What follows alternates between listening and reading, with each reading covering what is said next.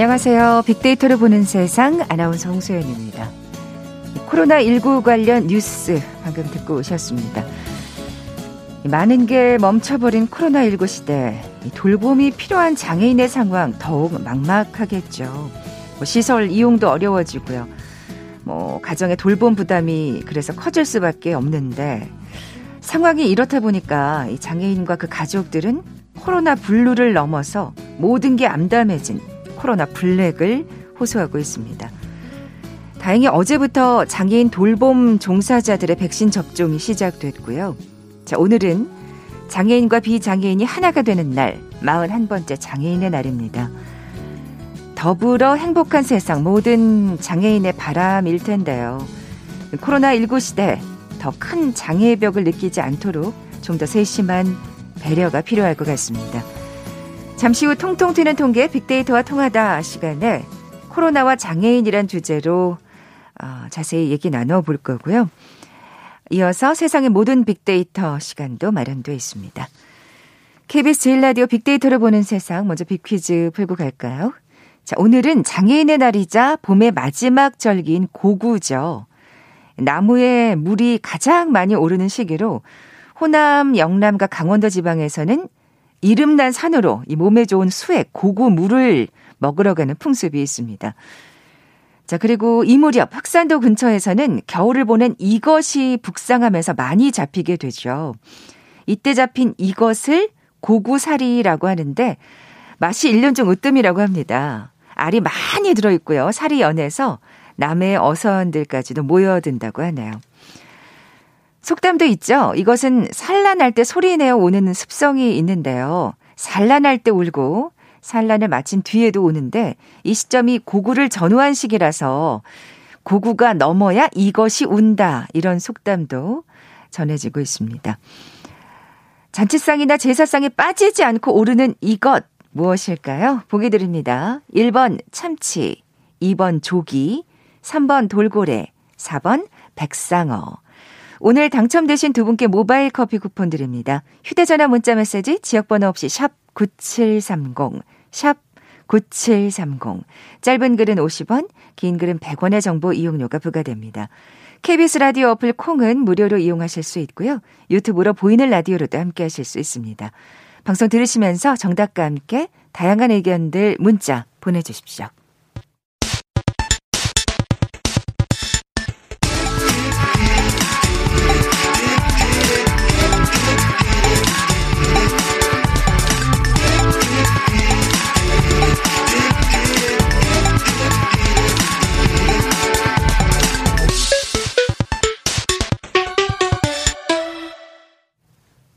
데이터와 차트로 세상을 보는 시간이죠. 통통 튀는 통계 빅데이터와 통하다.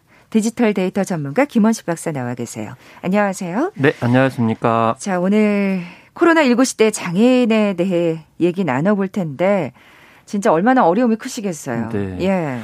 이제 장애 인구부터 좀 알기 쉽게 말씀드리면 우리 주변에 20명 가운데 한 명이 장애인이고요. 그다음에 방송 매체에서는 주로 어린아이 중심으로 선천적 장애를 많이 이야기하는데 사실 선천적 장애는 10% 정도고 질환과 사고로 90% 이상이 중도 장애인이에요. 그렇기 때문에 누구나 사실은 예. 사고를 당할 수 있는 그렇죠. 거잖아요. 특히 이제 예. 100세 시대 뭐 평균 수명이 늘어나면서 장애인 인구는 늘어나는 그런 상황이고요. 근데 코로나 관련돼서 5%면 진짜 네. 엄청난 숫자죠. 그렇습니다. 예, 예. 그리고 코로나와 관련돼서 좀 말씀드리면 작년에 확진자 중에 장애인이 4%였는데 사망자는 다섯 명 중에 한 명, 그러니까 20%를 웃돌았어요. 아, 정말 사각지대네요. 예. 그래서 예. 자기의 의사와는 상관없이 이제 그런 어, 공간에 있기 때문에 이런 일들이 벌어졌고요. 또 코로나19 장기화 때문에 장애인 복지 시설을 이용하지 못해서 굉장히 참 어려움을 많이 겪고 음, 있는 그러니까요. 그런 상황이고 또 발달장애 학생들 같은 경우도 비대면 온라인 수업 많이 하는데 이거 참 참여하기 어려운 그런 측면들이 있어. 물론 음. 정부에서 많이 노력은 하고 있지만 원활하지 않은 측면들이 있어서 여러모로 나이 연령대에 상관없이 장애인분들이 어렵다 이렇게 볼 수가 있겠습니다. 네, 또 그렇다 보니까 가족들의 또 고충도 이만저만이 아닐 텐데요. 이제 그런 얘기를 좀 자세히 나눠보겠습니다. 자, 오늘 장애인의 날이라고 말씀을 드렸는데 사실 그래 1년에 한 번 있는 네. 참 행사가 이날 이렇게 집중이 되는데 그런 게 또 다이 네. 코로나19 때문에 취소가 돼서 참, 참 장애인분들 예. 아이고 더 적적하시겠어요. 그렇습니다. 예. 그래서 이제 장애인의 날에는 정말 마음껏 야외 행사도 많고 이제 숨통이 트이는 음. 아, 그런 날이거든요. 근데 작년에 이어서 올해도 이제 기념 행사나 문화 행사들을 못 하는 그런 상황이기 때문에 더 큰 소외감을 느끼지 않을까 이런 그러니까요. 생각이 드는데요. 예. 코로나 블루라는 말씀을 넘어서서 코로나 블랙까지도 겪고 있다라고 하니까 사실 장애인의 날만 한정되는 게 아니고 그렇죠. 1년 내내 이제 신경을 써야 되는 아, 정말 중요한 문제가 코로나19 상황 속에 더 부각이 되고 있습니다. 네. 자, 그러면 좀 더 자세히 그 살펴볼게요. 지금 상황이 어떤지. 최근 발달 장애인에 관한 설문 조사가 있었다면서요. 사실 많은 장애인분들한테 좀 죄송한 거는 이제 장애 유형별로 다 살펴드려야 되는데 이제 시간적 제한도 있기 때문에 오늘은 발달 장애인에 네, 관련돼서만 네네. 이제 말씀을 드리겠습니다. 이 발달 장애인은 어, 올해 기준으로 한 24만여 명쯤 이제 되는데요. 어, 발달장애인 가족 10명 중 7명이 돌봄 부담 가중으로 심리적으로 육체적으로 어렵다라는 실제 조사 결과가 있었습니다. 그래서 한 그렇죠. 정확한 예. 74.8% 정도가 굉장히 어려움을 겪고 있다라고 하는 한국 장애인 개발원 산하의 이제 조사가 있었고요. 특히나 이제 극단적인 어떤 선택까지도 이렇게 아. 생각한다는 그런 좀 위험스러운 그런 응답도 있어서 어, 우려스럽습니다. 네. 아이고 가족들이 진짜 정말 힘드시겠어요. 뭐 사실 발달 장애인들이 그래도 조금 이렇게 뭔가 여러 가지 서비스를 이용하면서 네. 그나마 그 사회적 네. 어떤 활동, 네. 관계를 이어 나가는 건데 네. 이제 지금 그게 완전히 단절된 상태라고 봐야겠네요. 그렇죠. 예. 집에서 보내는 시간이 훨씬 더 이제 많이 늘어난 상황 이제인 음. 것이죠. 그러니까 무슨 문제냐면 사실은 장애인들이 갈 수 있는 공간이 그동안 많이 제한돼 왔었고 일부밖에 없는데 그나마 사실 예, 뭐 예. 다른 분들 같은 경우는 자발적으로 이제 찾아가지고 숨통을 트일 수 있는데 너무 갈 곳이 뻔한데 그게 단절이 된 거거든요. 그러니까요. 그래서 조사를 해보니까는 낮에 주로 집에서 지내는 발달장애 코로나19 이전에는 30, 어, 22% 정도 됐는데 이후에는 53%까지 올라가고요. 절반이 넘네요. 예. 예. 학교 같은 경우에도 간다는 응답이 18%였는데 4.2. 발달장애 재, 어, 재활센터 같은 경우에도 17%에서 9%로 줄어든 거죠. 절반 아이고. 가까이가 줄어드는 상황이고 이유는 코로나로 휴관 또는 휴업해서가 34%가 네네. 가장 많았고요. 감염 위험이 28%, 또갈 곳이 없어서도 11%를 찾는데 이게 외출 횟수를 또 구체적으로 보니까 그 전에는 5회 정도 됐는데 이제 2.7회로 절반 가까이 줄어든 거고요. 네. 일주일간 이웃이나 친구와 교류한 횟수 같은 경우도 이제 물어보니까 54%가 없다. 네. 네. 교류 자체가 안 되는 그런 상황에서 아마 이것이 굉장히 심리적으로 육체적으로 굉장히 힘든 네. 어, 상황을 만들어내고 있지 않을까 충분히 짐작을 할 수가 있습니다. 이렇게 또 되면 그렇게 위축이 되면 사실은 이 발달 장애인들이 되게 뭔가 자해를 한다든지 네. 뭔가 이렇게 충동적인 행동들을 많이 하게 되잖아요. 네, 그렇죠. 그게 더 심해지면 사실 이걸 돌보는 가족들은 또 얼마나 힘드시겠습니까? 네, 그래서 예. 이제 뭐 자해 행동이라든지 타해 행동이 이제 다른 사람한테 또 충동적 행동과 같은 도전적 행동이 증가를 했고 정서 불안 행동, 폭식증 같은 경우도 이제 많이 증가한 음. 것으로 이렇게 나타나고 있죠. 그래서 말씀하셨듯이 예 돌보는 가족들도 육체적으로 정신적으로 그러니까요. 굉장히 힘든 상황이 된다는 것이고요. 예, 예. 그래서 가족 돌봄 시간이 64%가 늘어난 그런 상황이라는 구체적인 데이터도 나와 있고요. 훨씬 또는 약간 어려워졌다고 대답하신 분이 70% 가까이 됐습니다. 아. 돌봄 시간 같은 경우도 그전에는 아 8시간 정도였는데 뭐 13시간 정도로 어 늘어나고 있고요. 또 건강 부분에 있어서도 굉장히 또 어려움을 겪고 있는 그런 상황이기 때문에 신체 저하 아, 어떤 그런 측면 그리고 음. 어, 양육 스트레스 같은 경우도 보면은 어, 이제 평균 3점 정도 됐었는데 3.31로 올라갔고요. 또 어, 코로나19 평균 이전에 이 1.16이라는 통계에서는 이제 2.13으로 또 증가하고 있는 그런 점들을 봐서 결국 스트레스나 건강이나 뭐 시간적으로 어, 이제 할애하는 그런 물리적인 어떤 노동도 굉장히 늘어난 것을 구체적으로 이렇게 데이터를 통해서 알 수가 있었습니다. 네, 장애인은 물론이고 가족들까지도 사실 육체적 또 심리적으로 엄청난 어려움을 겪고 네, 있는데 사실 이건 거꾸로 예. 아무리 이제 장애인 정책에 대해서 국가가 신경을 쓴다 하더라도 현실적으로 예, 가족들이 담당하고 있는 부분이 아직도 굉장히 크다라는 것이고요. 더더군다나 예. 이제 코로나19 때문에 더. 네. 예. 그리고 이제 많은 영화들에서 보면은 아, 장애인들을 옆에서 이렇게 하는 것은 어, 어머니들이에요. 근데 음.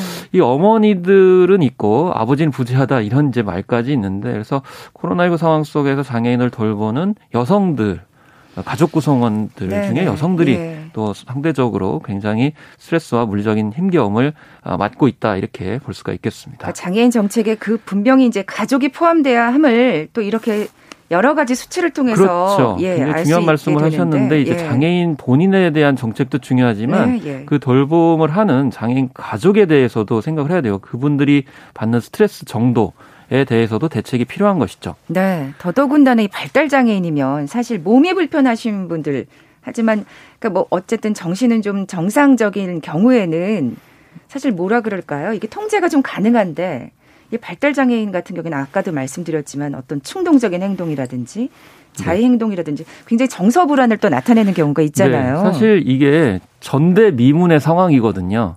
그러니까 코로나19 상황이 이렇게 장기화될 것이라고 과연 이제 얼마나 생각했을까라는 점에서 봤을 음. 때 이게 누적적이기 때문에 그러니까 초기가 아니고 그동안 1년여 이상을 끌어왔기 때문에 굉장히 심리 상태가 가중돼 있다라는 것을 볼 수가 있겠고 여기에 대한 분명한 장애인들의 특히 발달 장애인들의 이해가 과연 이제 어느 정도 부합할 것이냐 생각했을 때 굉장히 심리 상태가 위기 상황일 수 있다는 거죠. 실제로 이번 조사에서 보면은 답답함을 호소하기도 했고요. 분노, 무기력, 불안 이런 어, 순으로 많이 응답을 실제로 했습니다. 그리고 실제로 타해 행동, 그러니까 다른 사람에 대해서 이제 영향을 미칠 수 있는 행동 같은 경우에도 코로나19 이전에는 56%였는데 지금 조사를 해보니까 64%로 아. 증가를 했고요. 그러니 또 가족들이 정말 더 예, 그걸 이제 막고 것. 있는 예, 예 것이고요. 예, 예. 집 안에서 또 발달 장애인 자녀의 기능이 퇴행했거나 부정적 행동이 증가했느냐는 대답에 75%가 실제로 그렇다라고 이제 대답을 하고 있기 때문에 단순히 그냥 어, 추상적으로 알고 있던 그런 정도가 아니라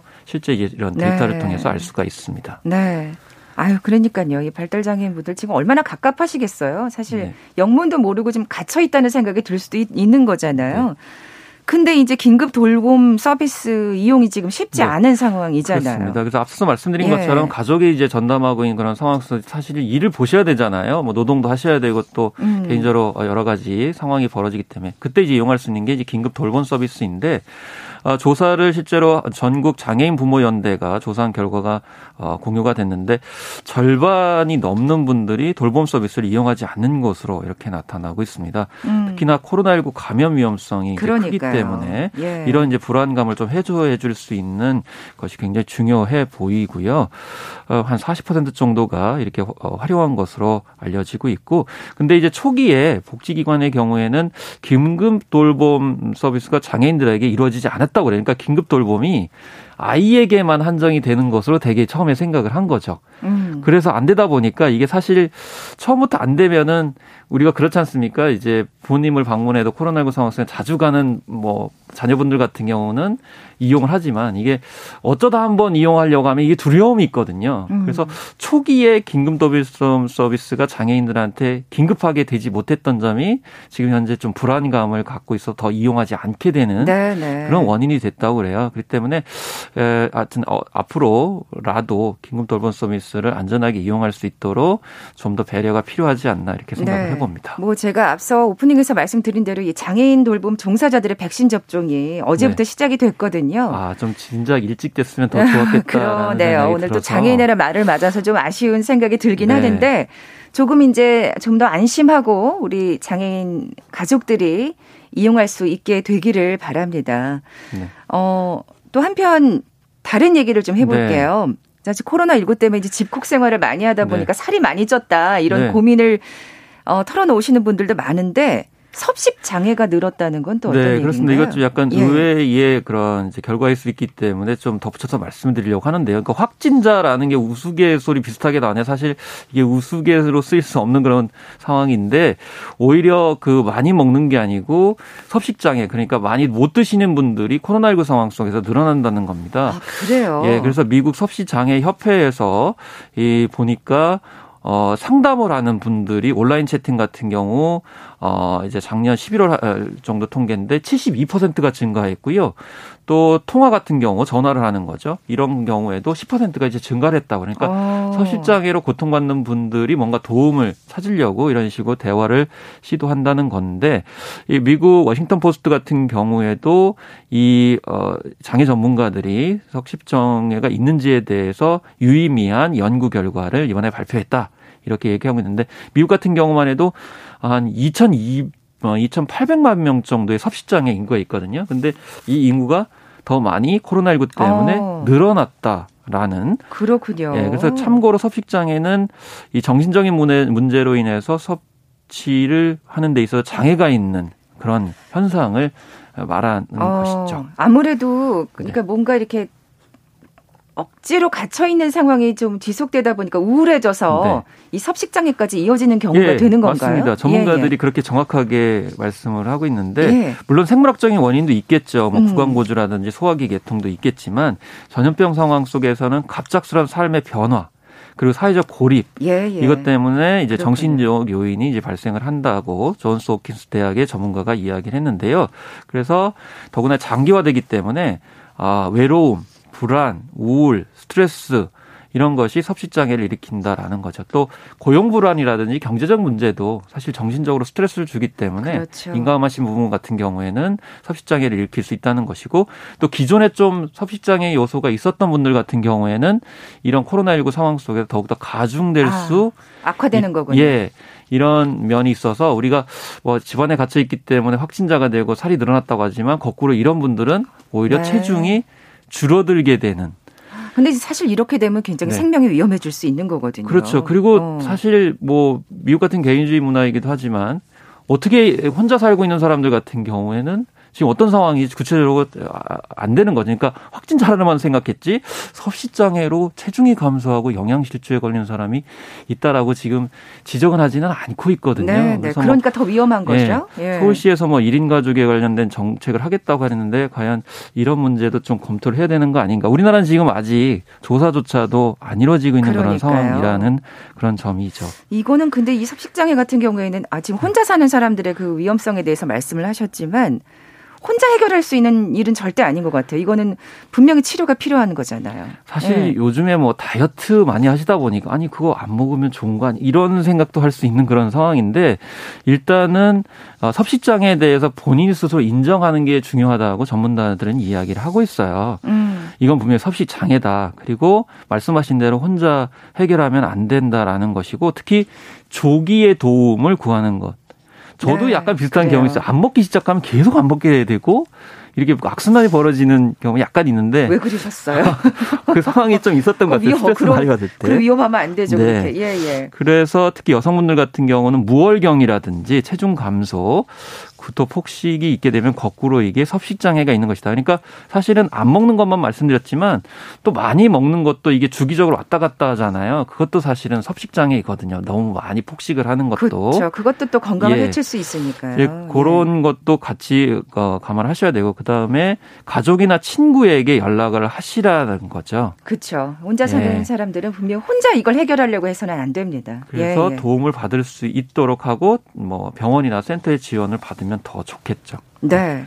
마지막으로 좀 발달 장애인에 대한 어떤 대안이라 그럴까요? 그걸로 좀 마무리해 볼까요? 일단 예산 네. 정말 많이 확보를 해야 되고요. 부족한 네. 예산이지만 최대한요. 그다음에 사회적 돌봄을 위한 대안을 마련하기 위해서 노력을 해야 되고 특히나 이 방역 지침에 따라 지금 어, 격리된 상황에서 장애인들이 인권 침해 요소들을 많이 호소를 하거든요. 앞서서 말씀드렸듯이 물론 작년 기준이긴 하지만 예, 발생자 중에 4%인데 사망자는 20% 이르기 때문에 그러니까요. 그것 자체는 장애인들이 스스로 의사표현을 하거나 그걸 반영하지 못하는 구조 때문이거든요.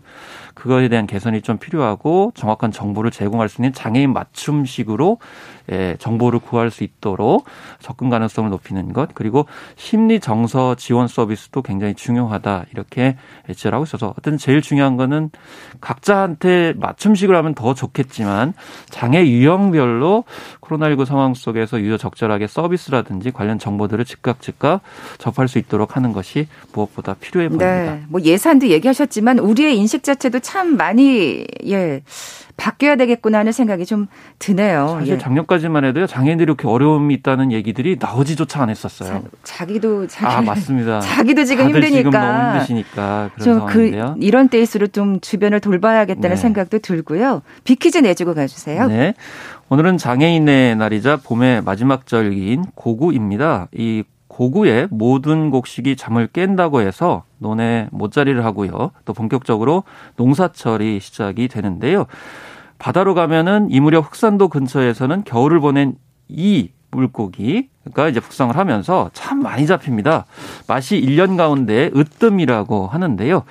어, 이 물고기는 산란할 때 소리를 내어 우는 어, 습성이 있습니다. 이 산란할 때 울고 산란을 마친 뒤에도 우는데 이 시점이 고구를 어, 전후한 시기라 해서 고구를 연상하면 이 물고기를 생각해서 고구가 넘어야 이것이 운다라는 속담까지 전해지고 있습니다. 이 잔치상이나 제사상에 빠지지 않고 오르는 이것이 무엇일까요? 1번 참치, 2번 조기, 3번 돌고래, 4번 백상어입니다. 네, 오늘 당첨되신 두 분께 모바일 커피 쿠폰 드립니다. 휴대전화 문자 메시지 지역번호 없이 샵 9730. 짧은 글은 50원, 긴 글은 100원의 정보 이용료가 부과됩니다. 지금까지 통통 튀는 통계 빅데이터와 통하다 디지털 데이터 전문가 김원식 박사와 함께했습니다. 고맙습니다. 네, 감사합니다. 잠시 정보센터 헤드라인 뉴스 듣고 돌아올게요. 문재인 대통령은 오늘 장애인의 날을 맞아 장애인 권리 보호와 삶의 격차를 줄이며 한 사람의 가치가 온전히 발휘되는 사회를 만들겠다고 밝혔습니다. 김종인 전 국민의힘 비상대책위원장이 주호영 국민의힘 당대표 권한대행에 대해 안철수와 작당했다며 공개 비판한 가운데 주 권한대행이 야권 서울시장 후보 단일화가 깨지지 않게 노력했을 뿐이라고 맞받았습니다. 식품의약품안전처가 이달 22일부터 30일까지 온라인 판매 업체들을 대상으로 신종 코로나 바이러스 감염증 관련 부당 광고와 불법 판매 행위에 대한 합동 점검을 실시합니다. 강원도 홍천군 일원에 추진 중인 한중 문화타운과 관련한 차이나타운 논란에 대해 중국 관영 매체가 한국에서의 높은 반중 감정을 반영하는 것이라고 분석했습니다. 지금까지 라디오 정보센터 조진주였습니다.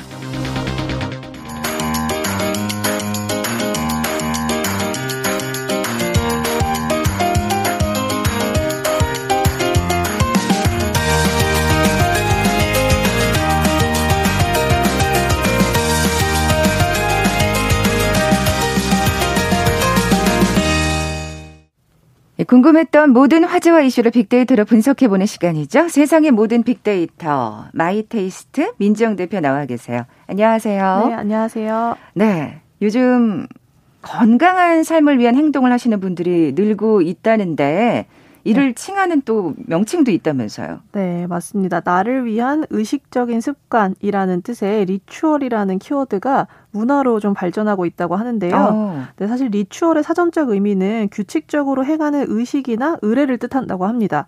근데 무의식적으로 행하는 습관도 아니고 내가 좋아하거나 하고 싶은 것을 즐기는 취미와도 다른 이 리추얼이라는 게 굉장히 많이 뜨고 있다고 해요. 어, 예, 그래서 예. 자기 개발이나 혹은 건강을 위해서 해야만 하는 일을 시간과 수준을 정해서 강제로 하는 일인데 아무래도 이제 리추얼하고 연관어 중에 시간이라는 키워드가 가장 많이 언급된 것으로 봐서는 나만의 시간을 좀 생산적으로 보내고자 하는 마음이 담겨 있는 것 같습니다. 어, 그렇군요. 네. 그러니까 이게 어, 제가 건강한 삶이라고 말씀드렸는데 이게 진짜 여러 가지 뜻을 내포하고 있네요. 네, 그렇죠. 그러니까 정신적으로도 육체적으로도. 네, 네.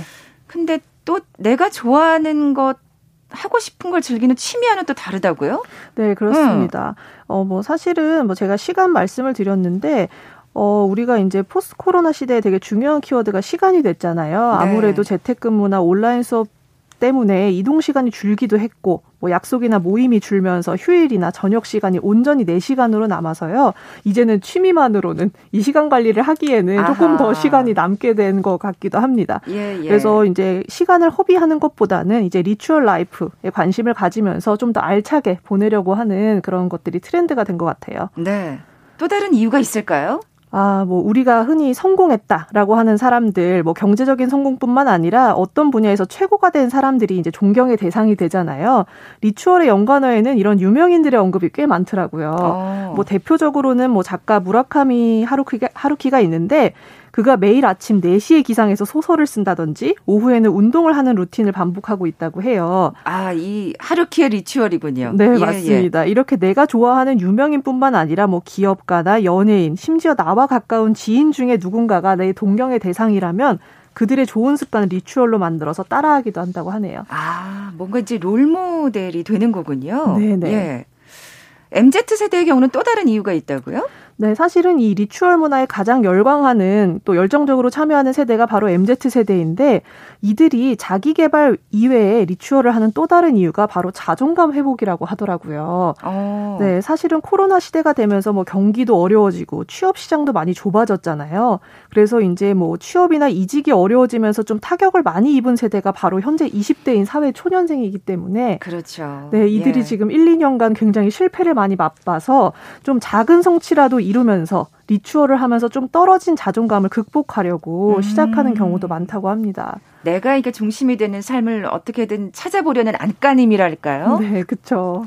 아, 또 어찌 좀 어떻게 생각하면 굉장히 또 짠한 생각이 들고요. 네. 자, 그러면 리추얼의 종류에 대해서도 이제 좀 자세히 살펴볼까요? 네, 뭐 예. 방금 전에 뭐 하루키 예시를 들었던 것처럼 아침에 일찍 일어나서 뭐 할 일을 정리해 본다거나 독서를 하는 등 그 가치 있는 일을 하는 것. miracle morning이 좀 대표적인 시간 관리 ritual이라고 볼 수 있겠고요. 음. 뭐 좋은 습관을 만드는 모든 행동이 포함되는데 뭐 건강한 몸을 만드는 ritual에는 morning 스트레칭 하기, 뭐 하루 만보 걷기 등도 있고요. 뭐 식후에 영양제 챙겨 먹기, 뭐 음식을 짜게 먹지 않기와 같은 식습관을 고치는 ritual도 많다고 아, 합니다.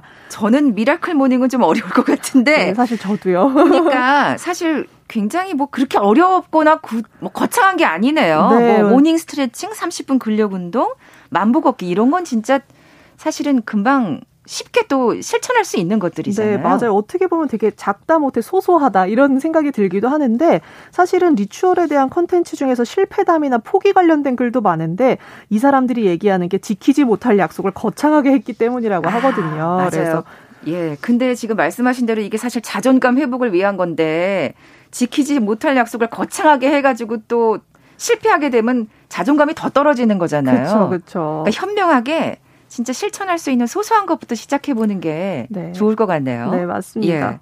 또 다른 유형이 있을까요? 네, 또 다른 유형은 창작 활동을 하는 것, 뭐 생산적인 일을 하는 리추얼인데요. 예를 들면 하루에 한 번 일기 쓰기라든지 부모님과 함께 요리하기 등과 같은 활동을 하는 거예요. 아. 네, 제 개인적인 경험을 하나 덧붙이자면 사실 제가 대학 때 사진 동아리를 했었는데 최근에 제가 속했던 동아리 졸업생 중에 한 분이 잘하든 못하든 예술을 하면 영혼이 성장한다. 라는 말과 함께 하루에 한 장씩 사진을 찍어서 공유하는 리추얼 멤버를 모집했다고 하더라고요. 하루에 한 장이면 뭐 또 도전해 볼 수 있을 것 같아요. 네, 예. 그래서 뭐 이런 기회를 통해서 같은 시간을 공유했던 사람들과 소통하는 것도 리추얼의 또 다른 순기능이다라는 생각이 들었고요. 그리고 내가 사실 코로나 시대가 되면서 대화도 줄어들었지만 감정을 표현하는 방법도 많이 잊었잖아요. 사람들을 못 만나니까요. 네, 맞아요. 예, 그래서 예. 하루에 한 번씩 이렇게 글을 쓰면서 혹은 그 글을 공유하는 리추얼을 통해서 다른 사람들하고 소통하고 또 그런 내 감정을 호소하는 일들 이런 것들을 창작 활동을 통해서 하시는 분들도 많다고 합니다. 그렇군요. 진짜 사실은 뭐 리추얼이라 그래서 굉장히 멀게 좀 느꼈는데 굉장히 또 어떻게 보면 네 맞습니다. 쉽게 실천할 수 있는 것들이란 생각이 들면서도 과연 매일 할 수 있을까? 막 이런 네. 저한테 그렇죠. 의구심이 좀 들기도 하고요. 네. 근데 분명히 고비가 있을 거예요. 그럼요. 분명히 슬럼프가 있을 거고 네. 그럴 땐 좀 어떻게 극복해야 될지 좀 팁을 알려주실래요? 네, 사실은 네. 뭐그 매일 한다는 게 사실 정말 어려운 일이잖아요. 그래서 우리가 어떤 목표를 세우면 작심삼일이라는 말이 같이 항상 따라오는 것 같기도 합니다. 그래서 계속 똑같은 일을 반복함에 있어서 오는 그런 슬럼프라는 게 좀 당연하다는 생각도 들고요. 네. 사실은 이제 리추얼을 이렇게 실천하고자 하는 사람들이 요즘에는 강제적인 동기부여를 통해서 이를 좀 극복을 하려고 하는데 사실 그러, 그래서 SNS를 활용하시는 분들도 많잖아요. 네, 그렇죠. 약간 나약해질 때마다 올리면서 네.